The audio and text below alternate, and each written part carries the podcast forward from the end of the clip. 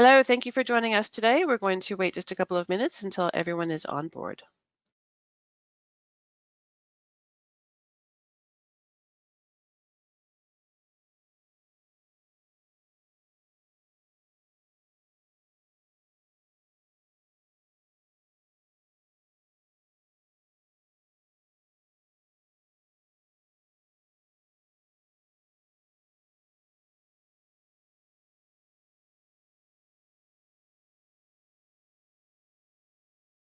Hello, everyone. Thank you for joining us today.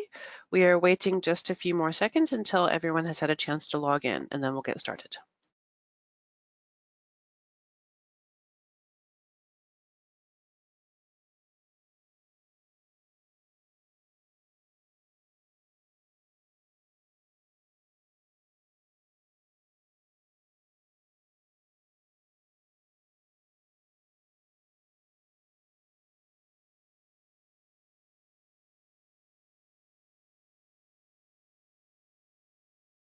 Alrighty, while we're waiting for everyone else to join us, I'm going to go over some housekeeping. My name is Leah Freeberg with Fluke and uh, today is a best practices webinar. You probably know Fluke is a test tool provider, and you may also know that we produce some of the industry's favorite reliability tools, infrared cameras, vibration meters, but you may not actually know that some of our measurements that our tools collect now flow automatically into a variety of EAM systems of record. And that data transfer happens via a framework that we call Fluke Accelix. Our goal is to better connect as much asset management data as we can into existing asset management systems. And it all turns around best practices in condition-based maintenance. So that's why this series of webinars explores reliability maintenance strategies. And that's why we feature speakers from a variety of expert backgrounds. Before the presentation gets rolling, I have a few housekeeping items for you. Today's session is being recorded, so your phone lines are muted to minimize background noise. We'll save time after the presentation for your questions though. So if you have questions during the presentation, you're very welcome to use the questions feature on GoToWebinar to submit questions as we go. So take a minute now, find the questions tool in your dashboard.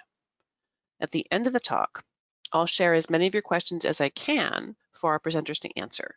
And if we have unanswered questions yet when we have to wrap, then we'll follow up with written answers. If you'd like to receive the slides from today's presentation, let us know.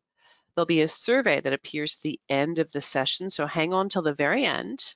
And then as webinar closes, you'll see a survey pop up. Answer the survey and you'll get, a, you'll get sent a copy of the slides. You'll also be able to watch a recording of this webinar on accelix.com within a day or two. So that's it for housekeeping and now for the main event. Today, we are very pleased to have two presenters from Fluke Reliability with us, John Burnett and Dries van Loon. They'll be presenting on proactive maintenance strategies to extend the life of your assets. John, if you'll advance to the first slide, I want to introduce you a bit. Okay. Let me get the controls to work. Sorry. There we go. There we go. So as a mechanical application and product specialist at Fluke Corporation, John works with customers from all industries success and helps them successfully implement their reliability programs. He has more than 30 years of experience in the maintenance and operation of commercial mach machinery and is a nuclear power plant electrician in the US Navy, where all of our best folks come from. He holds a Category 2 Vibration Analyst certification and is a Certified Maintenance Reliability Professional CMRP. Welcome, John, and thanks for being with us today. Thank you, Leah. I'm very happy to be with everyone today and for this opportunity to share some ideas.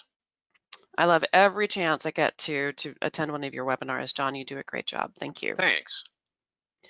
I'd also like to introduce Dries van Loon. John, I feel forward to Dries's slide. I'm having a little bit of technical, there we go. Yeah, it's flickering a bit on us. Dries is a sales and product manager online condition monitoring for Fluke Corporation with 10 years of experience in predictive maintenance he joined Prüftechnik, which was acquired by Fluke last year, when he was still in Belgium as an application engineer. And then he moved to the company's US office in 2014 to set up a condition monitoring department.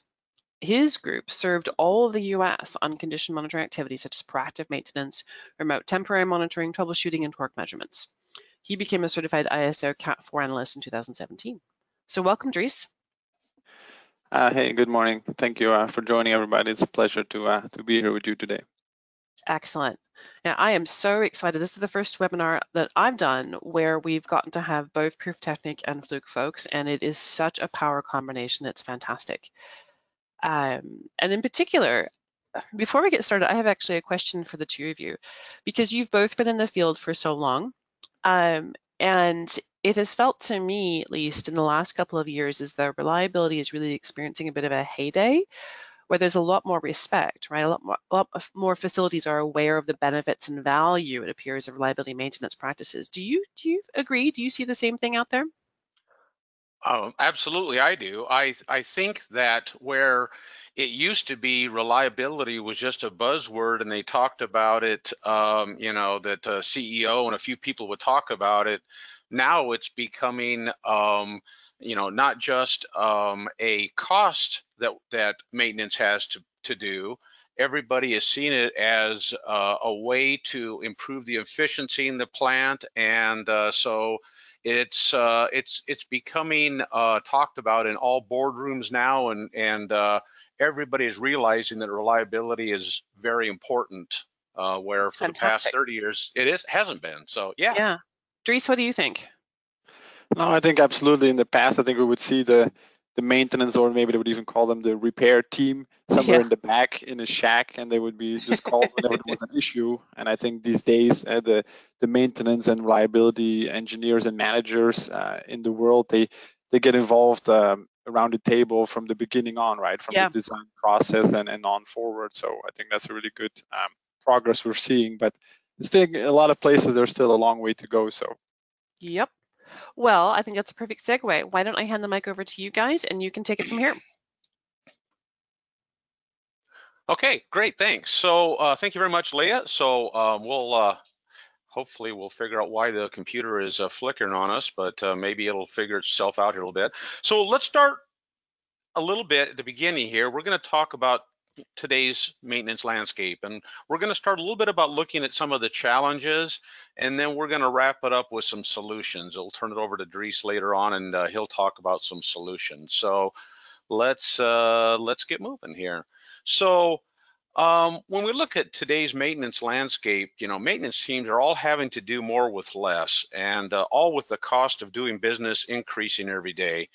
And uh, as we talk to uh, our customers uh, for the past few years, we realize that this is coming from uh, three main causes. You know, one is uh, a retiring workforce. The second is more complex machines and systems. And third, less funding, higher goals.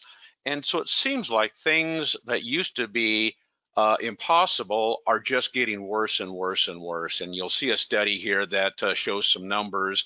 And I think everybody's to agree that uh, things are just getting tougher and we just can't ignore um, and and uh, just keep letting it get worse. So so what are maintenance teams supposed to do? You know, we we see this impossible situation, and as and and there's nothing new here. You know, a lot of organizations, you know, we've all heard over the years about, you know, reactive maintenance and preventive maintenance, and and we've all, uh, you know, heard about predictive maintenance and condition-based maintenance, and we all know about the the downside to reactive and the upside of of predictive, and um, everybody on this journey of of trying to move more towards the proactive side but what we're finding is a lot of people need some help on this and, uh, you know, uh, some guidance and, and maybe a little bit of, uh, you know, what, you know, what, what have we learned? And, and so that's what we're going to talk about today is how can uh, some successful customers in the past give us some ideas on, on where to go?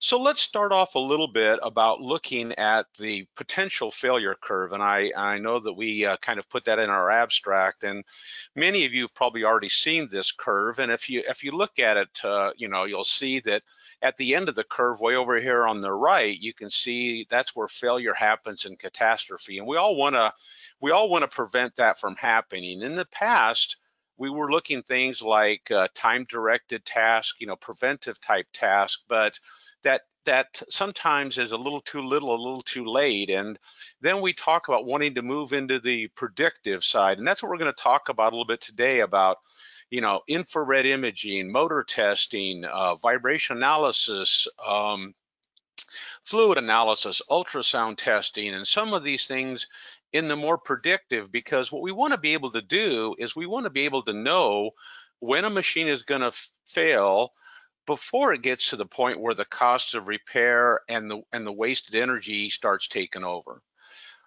But one thing that we also want to think about is, you know, it isn't just about catching it just before it fails. It used to be that's that was the name of the game. You know, we want to get as much life out of a machine, but what we found out is that that's a dangerous way to run a, a plant because the cost to repair gets higher and we have a lot of wasted energy. And when you look at this curve, there's a couple things that many of us don't even have a chance to look at, and that's way over on the left. You know, don't forget about the inherent reliability. And I'm not going to get too deep into this because many of us are way over here on the far right, but think about the inherent reliability as the as the design and the precision it's kind of the upfront you know uh, the overall robustness of a system and it's the upper limit of your reliability. Um, and then if you look over on over on the right the in, the inherent availability which is kind of where we're at now that's our steady state availability and that's considering only what corrective maintenance can do. So what does this really mean? Well focus on making the difference between these two parts in that the design and installation, the, the proactive part way over on the left is important because any asset that's properly designed and installed, that means that when we go over to the right, then its capacity is going to be 100%. But if the design and precision isn't good, then we're never going to get 100% over on the right. So, so what does that mean? That means that we can never maintain um, and and and fix a problem with the design and installation. So we're not we're just mentioning this now. For now, we just want to work about the right side of the of the graph, but but keep in mind there's a lot more to it than that.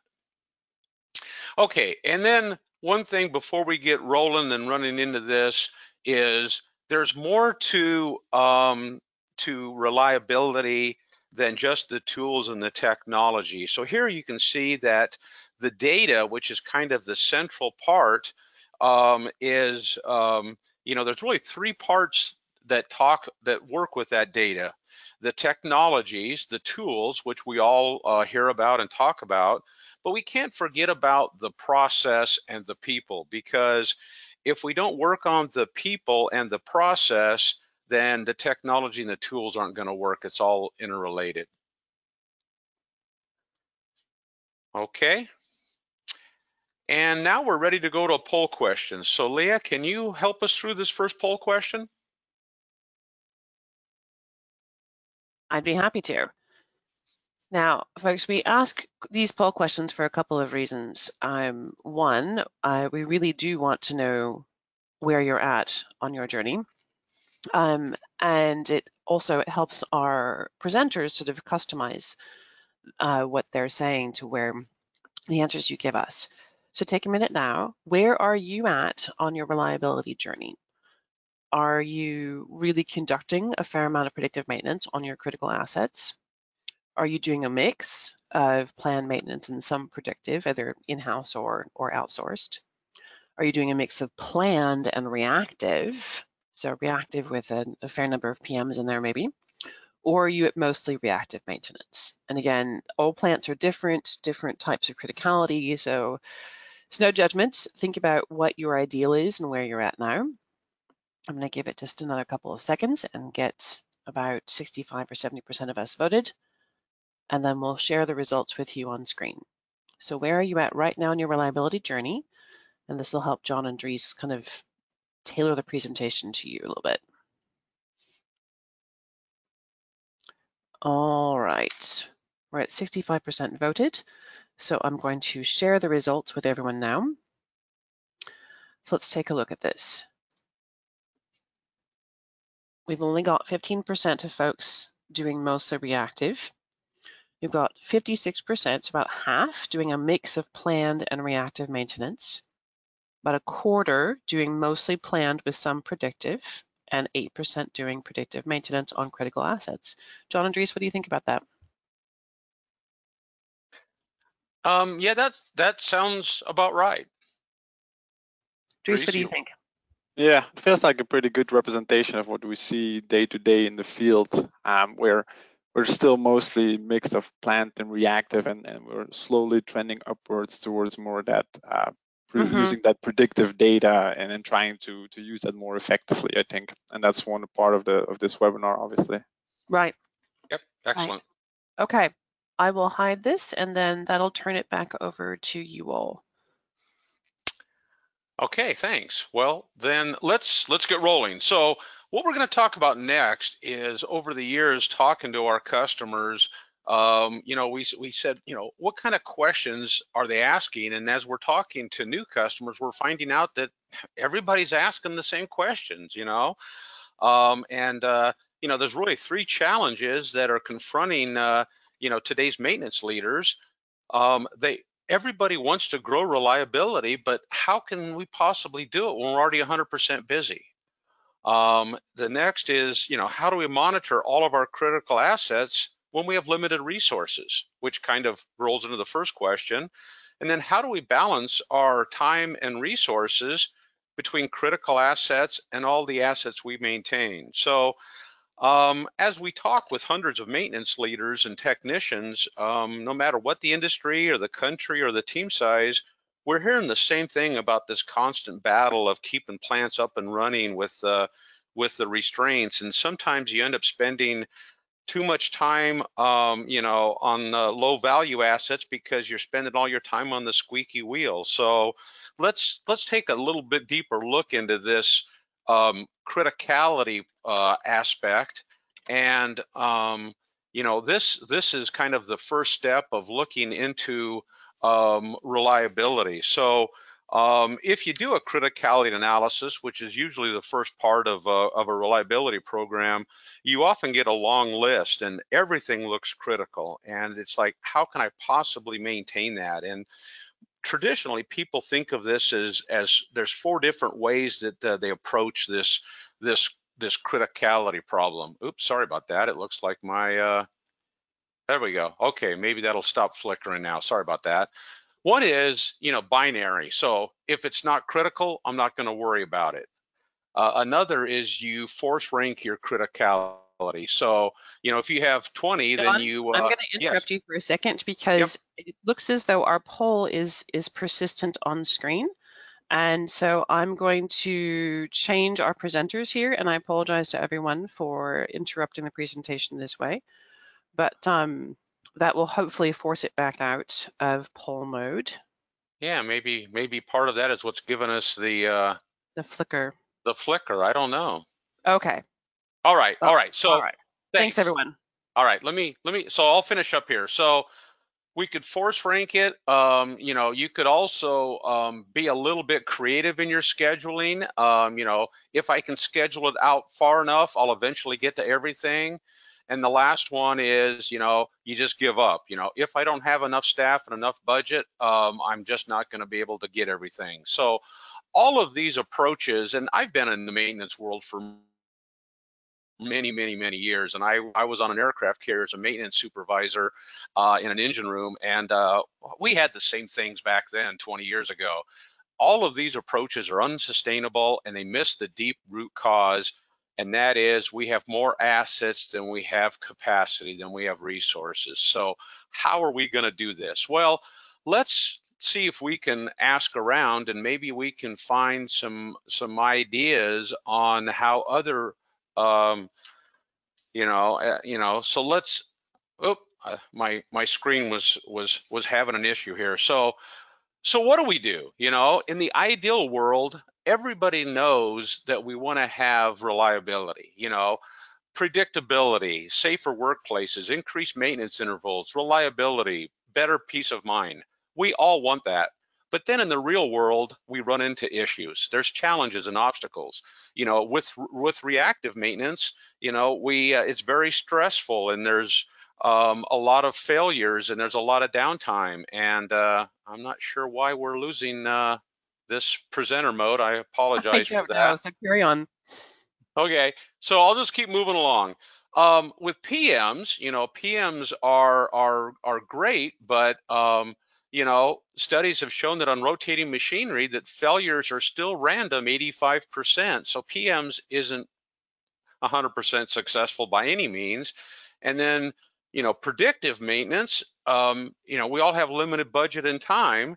So the problem is, do we have to choose one of these? And a lot of people feel like they they have a bad choice to make, and and how can you possibly uh, pick one of these bad choices? And so let's look at some solutions that some of our customers have been successful with, and let's uh, let's see if we can find a way to kind of uh, work our way through this. So some of our successful customers that we've worked with have have found a way to do this when they're already 100% busy is by following three pillars.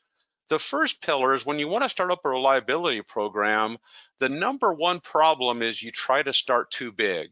And when you start too big, then what happens is you're still setting up the program when people, when managers are asking for success and you can't show it. So the solution to this is to start small and grow if you start small and grow on a pilot program, you get some success, you show it, you grow it, you get more funding. The second pillar that we want to talk about that successful customers have, have shown us has worked out well for them is the technology selection.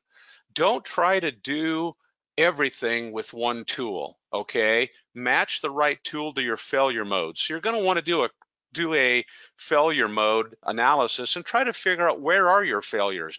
What, what technology should you start with? Don't just try to use one. And then finally, the number one problem of a program that, that fails is data overload. You're now collecting all this data, and if it doesn't give you an answer, then it's wasted data. It's it's just data overload. So that's why um, you know, we can help you go through and learn how to use each of these types of tools or pillars. One is a criticality survey, which we talked about. A second is an expected failure mode analysis. You can find out what tools you should be starting with. And then finally, bringing all the data to the right people and the right tools and, and make, make the right decisions. So those are some things that we found. Start small, use the right tools, and then get good answers. So let's kind of do a little bit of a look back now, you know, how do other people that are faced with this this dilemma how do they face it well let's look at the at the healthcare industry because in the healthcare industry you've got millions of patients and not enough specialists every every patient is equally important. So we can't just say i'm only going to take care of the most critical people because everybody is critical. So that's unacceptable. We can't throw in vast resources because we just don't have enough people. So the healthcare industry what they do is they use a tiered approach where nurses and wellness screening are going to try to screen out whether you need to see a doctor or not.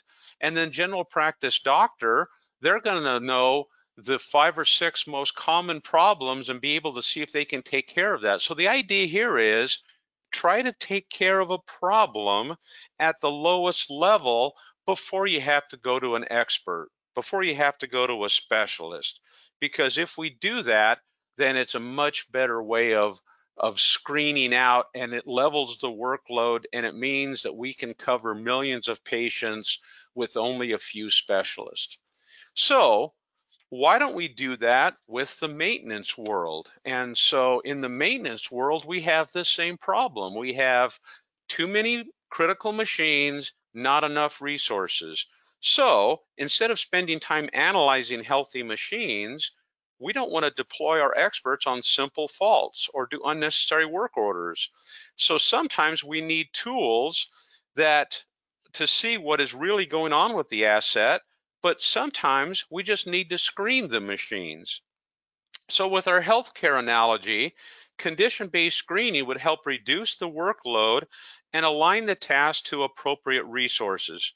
So this approach has a potential to unlock the team capacity and extend the best reliability practices across the entire plant. So let's talk a little bit more about this. So we talked about this earlier, you know, how do we bridge this skills gap? One of the most, one of the things that we're seeing, and this is just becoming more and more evident, is that we just don't have the experts that we had 5, 10, 15 years ago. They're retiring, they're leaving, and and uh, so we've got to find a way to do more with less and with with with with a skills gap. And so the way to do that, you know, first we want to classify our machines into three major categories. Well, again, this is looking a little bit like that tiered approach again, isn't it? So when we do this, we can see that only the top 10% or so are the are the machines that they're they're very very critical. They're our star athletes that really require a specialist.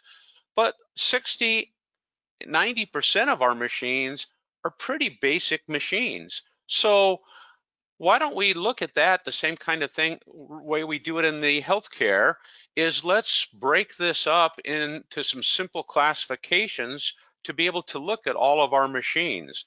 So the first thing we can do is let's screen our machines. So 90% of the machines in a plant are simple rotating motors, pumps, fans, compressors, blowers.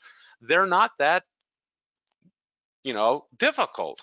So why don't we screen out with some simple tools? And just like a nurse is going to screen out with a blood pressure, pulse, and temperature, let's quickly find out in a matter of seconds whether the machine is good or bad. And traditionally, 80% of machines are healthy. That means that only 20% we really need to take a look at. And that's when you call in the doctor, right? So we screen with a nurse and then we call in the doctor. And if you look at it, there really are just a few faults that happen with most rotating machinery all the time. And if we can knock out that 90%, just like a doctor does, then that means that only about 10% are going to a specialist. So over on the right, you can see that there are three different types of tools. There's the screening tool at the bottom, like the nurse. There's the diagnostic tool, like the doctor. And then there's the expert tool or the specialist tool um, for, for portable tools.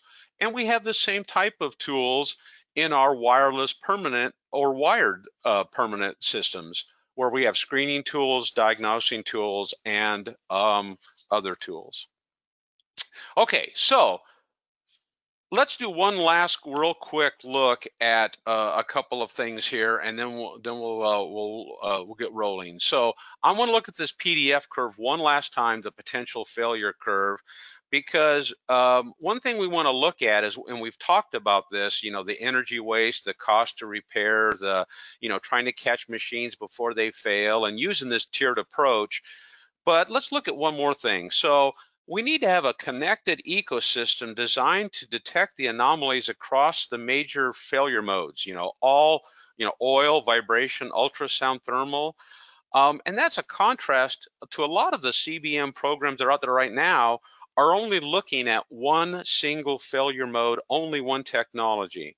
So what we want to be able to do is to support condition screening both by handheld tools used on maintenance routes and by sensors that are on our assets. So this means we'll have tools that entry-level technicians use to capture basic data and then tools for the more experienced experts. All of this data from the tools and the sensors must be stored in the same database and then trended and watched over time and analyzed by advanced software to give us a better picture of the asset health and early warnings of potential failures. So we will want to be able to share this data with CMMS systems and enterprise systems and asset management systems so that we can then generate work orders and uh, get the appropriate team members working on it. So beyond the tools and the software, the ecosystem needs access to experts and trainers to provide to be able to boost this up. So this ecosystem of connected tools uh, from the simple to the advanced with multiple technologies uh, eliminates the need for the team to have to have different solutions from different sources, bridges the gaps and implements approaches in a tiered approach uh, to finally give us a successful program. So as we look into this connected reliability. We're going to talk about the data, the systems, and the teams. So we didn't create this overnight. We spent years of development behind the scenes and, um, you know, integrating these programs together. And it spans the depth of condition monitoring for the simple to complex, um, and all failure modes, all SCADA PLC systems. Um, we've invested in leading air, sorry, leading edge software and wrapped this up in a way to to uh, to transfer this knowledge. Um, and we're not done. I mean, this is something that's going to continue going, and this is what we're going to be talking about uh, as we start rolling into the next section when we talk about our Accelix uh, architecture of this new Fluke Connect enabled tools uh, allow you to take data from different sources and share this data with different places. Okay, so now we're ready to go into our second poll question. So Leah, can you help us through this? I can, and hopefully our system will not uh, take over this time, but if it does, we'll, we'll apply that other trick again. So our second poll today is which of the following predictive maintenance technologies are you currently using? Vibration monitoring and analysis, ultrasound, infrared, oil analysis, electrical testing. You can choose as many as you are using. And this again will give us a, a, a feel for what you have uh, already enacted and what you might be thinking about. Again, it depends on what kind of plant you're running, what kind of machines you have, what kind of indicators you're looking for. We have about half the folks in who voted. Let's give it five more seconds.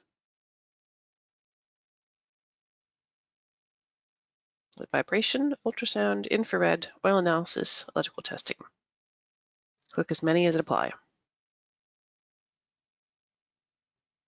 And it's true, we might have had a none in there. Um, that would have been a good idea. Okay, I'm going to close it and share it. Okay, we have a lot going on. That's good to see. So um, a fairly even spread between vibration and infrared oil analysis and electrical testing with some ultrasound in there too. What do you think, guys? Um, seems that that's like that our audience is a very good mix here of um, eh, of, yeah. of, users in different uh, applications. Um, so it's good to see that it's not just uh, focused on one uh, one right. technology because it will really be a combination of, of all technologies that will give you the, the right data to, to draw your conclusions. So I think uh, typically a mixed approach here is the is the best way to uh, to do it. Agreed. That's that's exactly right. And and so you know if kind of what we've been talking about before and what we're going to be talking about next is we have um, different failure modes, we have different types of machines, different assets, and quite often that needs a mix of different types of trending mm-hmm. technologies mm -hmm. to find out the condition of the machine. Mm -hmm. So what we're going to talk about next is how do we take all that information and get that all together so that we can use that information. Okay, we'll take it away. Leah, do you have anything else?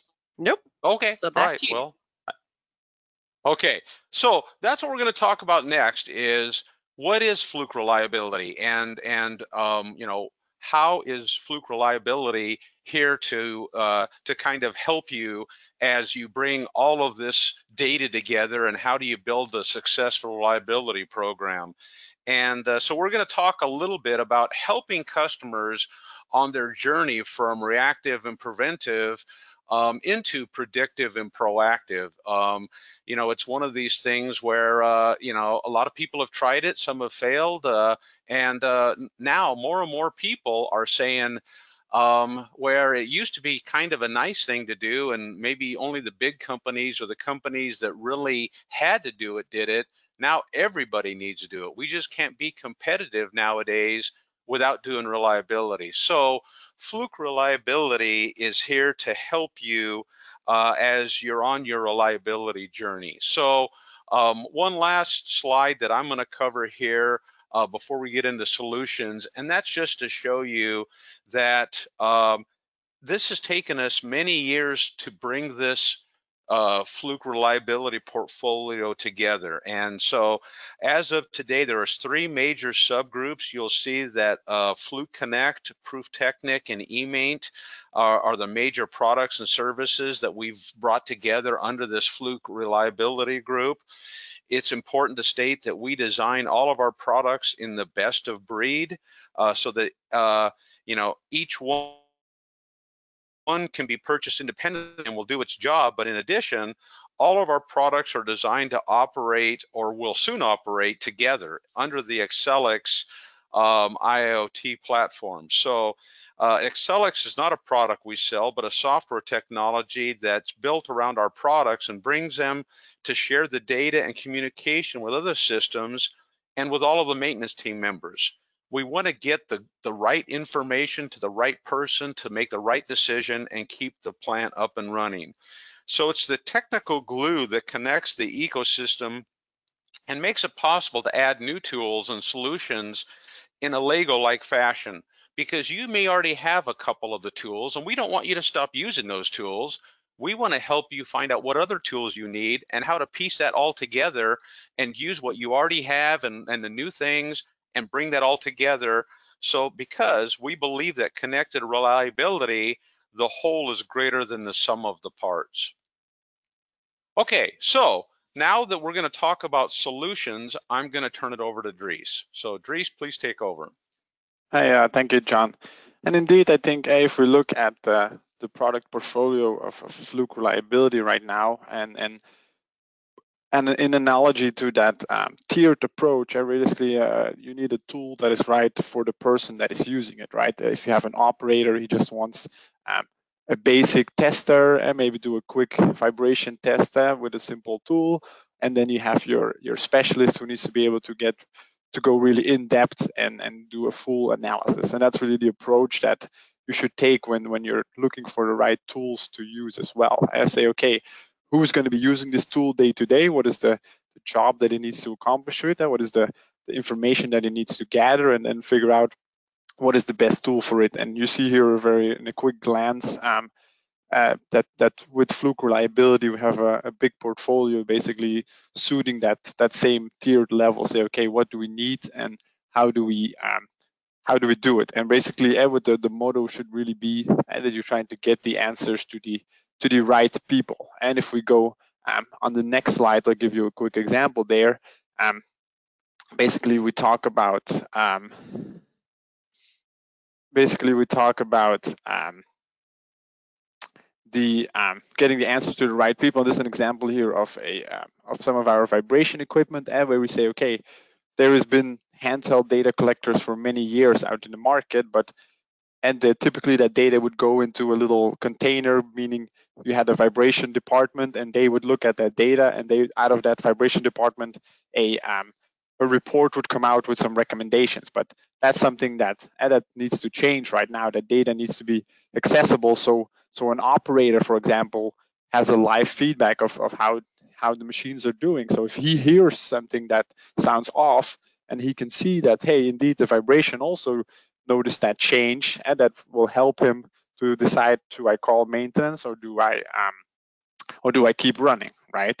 So um, this is an example here of, of uh, something we call asset view and basically see from your handheld data collector or from the uh, continuous monitoring systems, you get a, a dashboard like interface that's understandable for everybody and say, okay, what is the condition of my asset park? And then you can dive in down to the um, to the actual machine level, seeing live data. But a tool like this is not built for the analyst to do in-depth troubleshooting. No, it's built for the operator, for the for the maintenance manager, for the uh, for the plant supervisor to say, hey, how is what's the condition of my asset park, right? To make that data um, accessible so that the right people can can make the right draw the right conclusions and take the right actions. Um, and then another example here, I think on the next slide is um, the alignment systems where we do a similar approach. We say, okay, this needs to be um, a connected system, right? It's not just a person goes and does an alignment and then calls his boss, okay, the alignment is good. No, um, you need to be able to to document that data to maybe prepare that job and send it back over to um, the system, and so you're 100% sure that they're going after the right asset with the right um, information, and then that information comes back again to um, the software. So the, the maintenance planner or the more in-depth um, maintenance guys can use that data to draw their um, draw their conclusions and, and, track it over time, right? So connecting these systems is really where the um, where the value is in uh, in this case. And these are just two examples of, of some of our products. But let's look at the bigger picture now uh, with the with the Accelix platform and then how that basically creates this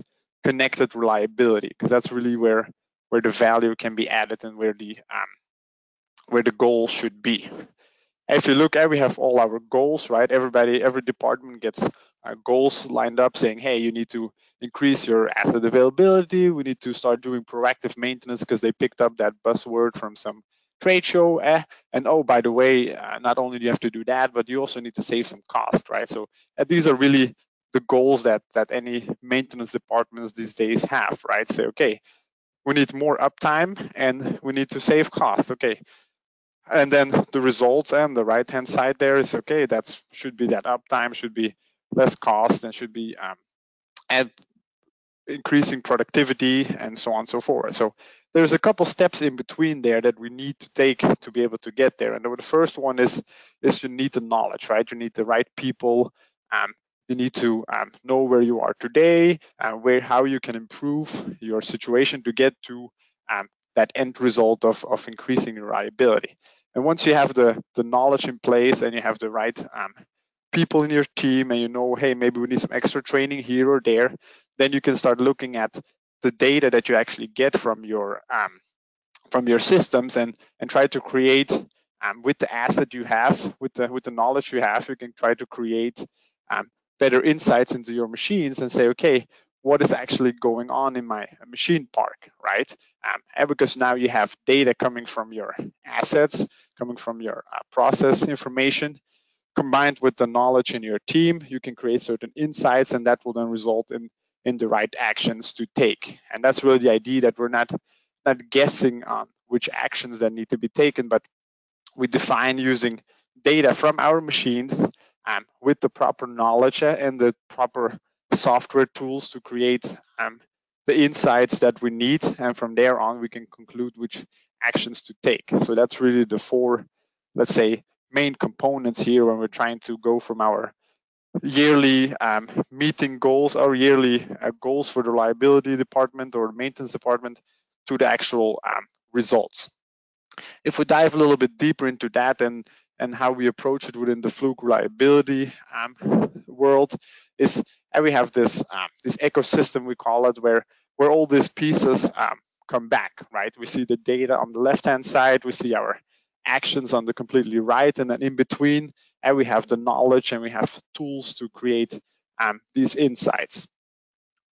So and the idea is really that you need a um, some kind of interconnected system, and that's when we really talk about connected um, reliability because it's it's not one component by itself that's going to make or break it. It's really the combination of these different um, tools or these different uh, components that will uh, make your uh, department thrive. So diving into them um, one by one a little bit deeper is that connected data I think speaks for itself. Uh, Prüftechnik as a Prüftechnik and Fluke as a traditional um, hardware manufacturing company as saying here, okay, we have great tools out there, which I think everybody here is well aware of to, to cover any type of, of data that you might need, uh, vibration, ultrasound, uh, the new sonic imager there, for example. And you see there's innovations, there is traditional products that that we need and that can provide us the right data. So I think on the data side, we're good, right? We can we know um, we know data very well, and we've spent decades of uh, decades and decades of building the, the best tools out there um, to, collect that data. But it's not the data by itself, as John was saying. It's it's not the data by itself that's going to solve the problem, right? You need to get that data into one um, into one connected system, and that's what we talk about here on this next slide. Saying, okay, um, we get the data coming in now. We need some kind of common denominator where we can put all that data together. Uh, typically, a, a, data historian, um, like at the Accelix platform, and on top of that, as um, on top of that, connected to that data lake, we have um, tools like the uh, your CMMS systems, and we have the, the eMaint software, for example, and other tools for, for example, machine learning, some predictive uh, analytics, um, specific analysis and, and reporting tools. So there's different software tools that basically connect to that data and they can really add more data because of um, they can really add more value because you have different um, tools right different different sources of data all the all the data together is a lot more uh, valuable if you can combine the process data with the vibration data for example that you can create a lot more value than just looking at them individually of course there will always be room for uh, some specific uh, tools out there if you look at um, a specific vibration software and a CMMS software. Uh, and in our connected teams approach, there you'll see that, um, which is something we see on the next slide, is something that um, you will still need those those specific softwares, for example, for the vibration analysis or for your CMMS software, uh, but they all have a specific goal, right? They're connected to that big data source, and then um, you have an, an eMaint, for example, to do your work order management and and your your um, your warehouse um, scheduling. But then there's different tools that sit on top of that data, and they they will allow your teams to be connected to that data. So, for example, your your maintenance team out in the field, I can use something like like a Fluke Mobile to take those work orders in the field with them with historical data, eh, so they can actually draw the right um, conclusions and and do their job um, more efficiently because they have the information there um, with them. And so we see that there's different specific software tools that run on top of that data to then um, basically connect your teams because every team needs uh, a different approach. And that basically all then comes back to um, connecting that knowledge. So if you have um, the right amount of data, you have the, uh, the tools that your team needs to um, draw the conclusions out of that data and eh, to get insights out of that data. And then the, the team has the right knowledge uh, where you're doing um, training and, and with the right trainings, depending on what your team is trying to do, you can do your, your vibration guys can do a cat one or cat two vibration training. Um, so there's different things uh, where the knowledge is really um, uh, it can be added and then that's really when then the value can be created and with the having a team with the right tools the right data and the right knowledge that's really what will then bring you um, excel your your maintenance strategy and if we then go on the next slide where you see that all comes then together right we have um, our goals on the left hand side the different um, the different pillars of knowledge, data, insights, and actions. There, you need the knowledge, the data, and the um, the data all together with the proper software tools to create the insights. And then from there, we define what the actions are. And that's really how how we would in Fluke reliability um, see how the connected reliability um, should be, and not an individual vibration um, data source that's not connected to anything. No, the value is really in connecting all these different pieces and um, drawing conclusions out of that because you can create much more value out of combining your asset condition data with your process data um, and then um, taking the right actions out of there.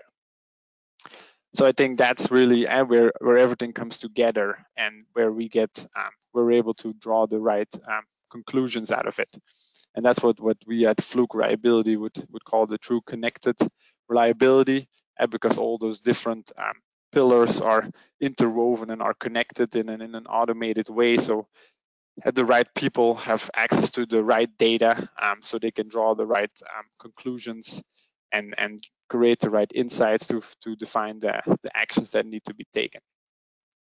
Okay, I think that was uh, really the, the last part here that I wanted to um, to cover to say, okay, and we got a great intro from John going through the PNF curve and how we get to define what actions we need to take and what what data is, is important and how we can best approach that so we don't get lost in, in or overwhelmed with saying, oh, we're going to do 100% um, proactive maintenance. No, choose a choose a tiered approach and then okay now we know how we're going to approach our assets and how we're going to approach maintenance now say okay what data do we need um, to draw the, the good conclusions? How are we going to combine that data with the right knowledge and with the tools to um, to create value out of that data, and then out of that we can draw our um, actions. So I think that really combines the whole um, the whole presentation here into that connected reliability uh, view where we are talking about. Thank you very much, Dries, for uh, uh, for that, and uh, thanks for uh, um, going through those uh, solutions with us. And let me let me add one one quick thing, if I can, before we uh, turn this over to Leah and finish this up. Um, the way I look at this is think about way over on the left is your point A, and way over on your right is point B. You know, we all know that in the maintenance, you know, and operations world today you know we all have these goals and we we all know that we want to be able to get to better reliability better maintenance uh, uh, improved uh, you know operations but the but the problem is always how do we get from point A to point B? How do we get from where we are to where we want to be? And that's really where Fluke Reliability is there to help you on your path to go from point A to point B because a lot of people uh, have troubles doing that. So that's what we're here to do is to try to help you on that path. But great, great job, Dries. Thanks a lot. Perfect. Yes, All thank right. you for adding that. Yeah. Do you guys want to ask one final question of the audience? Yes, let me see if I can get my uh, computer to work. There we go. So Leah, one, one last poll question. Go right ahead. Okay, and the reason we want to ask this one is we've just put a whole lot of ideas toward you all take a minute and read this. So we're, we're wondering, now that we've given you sort of this big, wonderful picture of tiering your maintenance and your team and your data collection and your systems, how far along on this journey are you? Indeed, some of the folks who've written in questions are like, is anyone doing this well? So we wanted to ask you guys, are you integrating your asset data and using it for analytics? Or are you working on it in a pilot program, trying to sync your data and systems? Or are you researching and thinking about it? Or it's on your list and you know you need to organize your data a little bit better, or it's just not on your radar. And I appreciate you answering this because a lot of the questions that have come in are sort of similar to this. John and Dries gave you sort of the build up um, from looking at what you have to what you want to do. All right, I'm gonna close it down. I know there's a lot to read there. Got some great response, thank you. Okay, I'm gonna share the results. We've got some folks who indeed have integrated their asset data with their systems and are using it, and a good number of folks who are either actively in a pilot or who are researching and planning one, good for you. And then a good number of folks who are organizing their data. That's a great first step is organizing your data. And then people who aren't quite ready yet. All right. John and Dries, do you want to have a quick quick mention yeah, of your thoughts kinda, on that? You kind of see indeed um, how we went from if we would do the same questions, uh, we did the three poll questions mm-hmm. five years mm-hmm. ago, you would see um, a completely different answer. I think you would see probably so. vibration and then the other technologies on on a smaller side. But then we came to realize, okay, we really need to have different sources of data, and I think we'll see mm-hmm. something similar here that that this whole connected reliability ID is is is rather new and using some of these analytics which we hear on, on the television and, and wherever else um, really i think slowly are, are coming into the market with with solutions that are easy to use and that are yep. um, that can it create value fairly quickly yes exactly so yeah i think we'll see this this is kind of the same what we see in the market and, and thanks everybody for answering indeed um, but we'll see this progress as well and that's why companies like fluke reliability really try to focus on okay, this this bigger picture connected reliability, and then providing all the different um, steps in between, as well as right knowledge to to support the customer. you have to right? break it down. Mm-hmm. All right, I'm going to hide these results, and then um, oh, it's going to be it's going to do that thing again. All right. Hmm. Um, It's just that kind of day. John, if you will forward to the questions slide. I will. As long as I want to make sure. There yep, we go. you're on. I want to make sure that people have your emails for both of you. So if you have questions, you are welcome to email John and Dries directly. I'm going to answer, ask a couple of your questions now, and then uh, any questions we haven't answered, we'll get back to you in writing. They post a Q&A. All right, so could you, either John or Dries, um, give us the quick advice on how you define critical equipment? Is there a standard that you use to decide which which equipment needs the highest level of attention?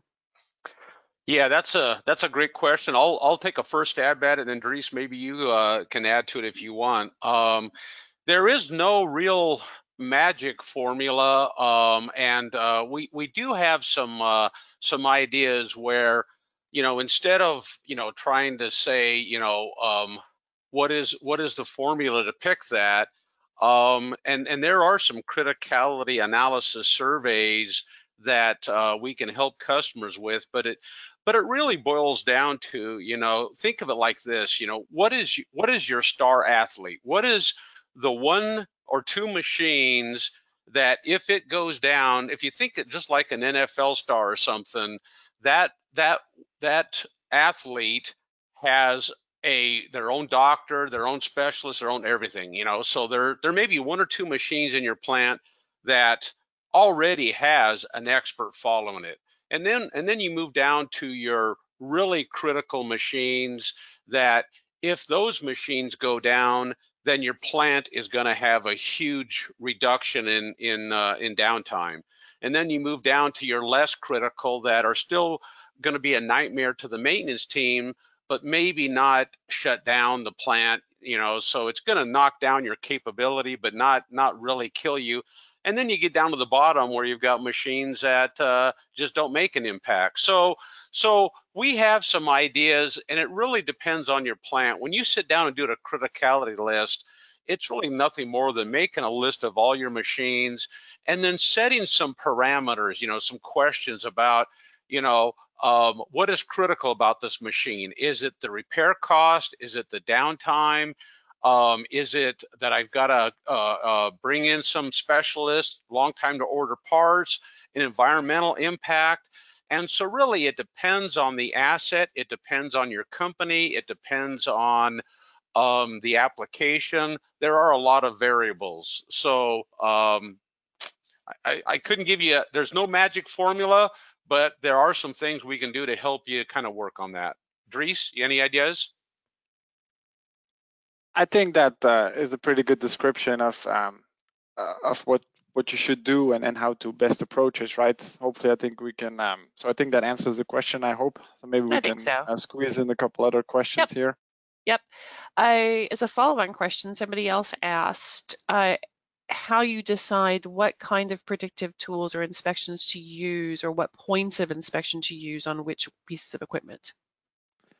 So I'll uh, I'll have a go at that. So go basically, you would look at uh, at your asset and basically define the failure modes, right? So if mm -hmm. you Mm-hmm. know what can potentially go wrong with this machine, mm -hmm. then Mm-hmm. you can go in the market or, or find the specialist and say, okay, how can I potentially measure that specific failure mode and and try to predict it? Um, so Mm-hmm.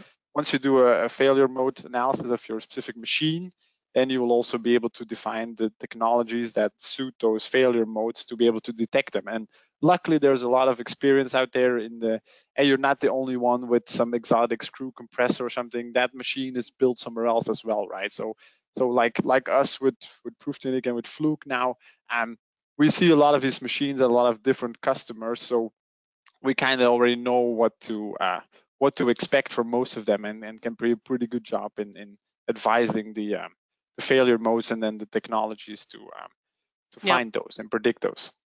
Yeah. How long does it take to get started, do you think?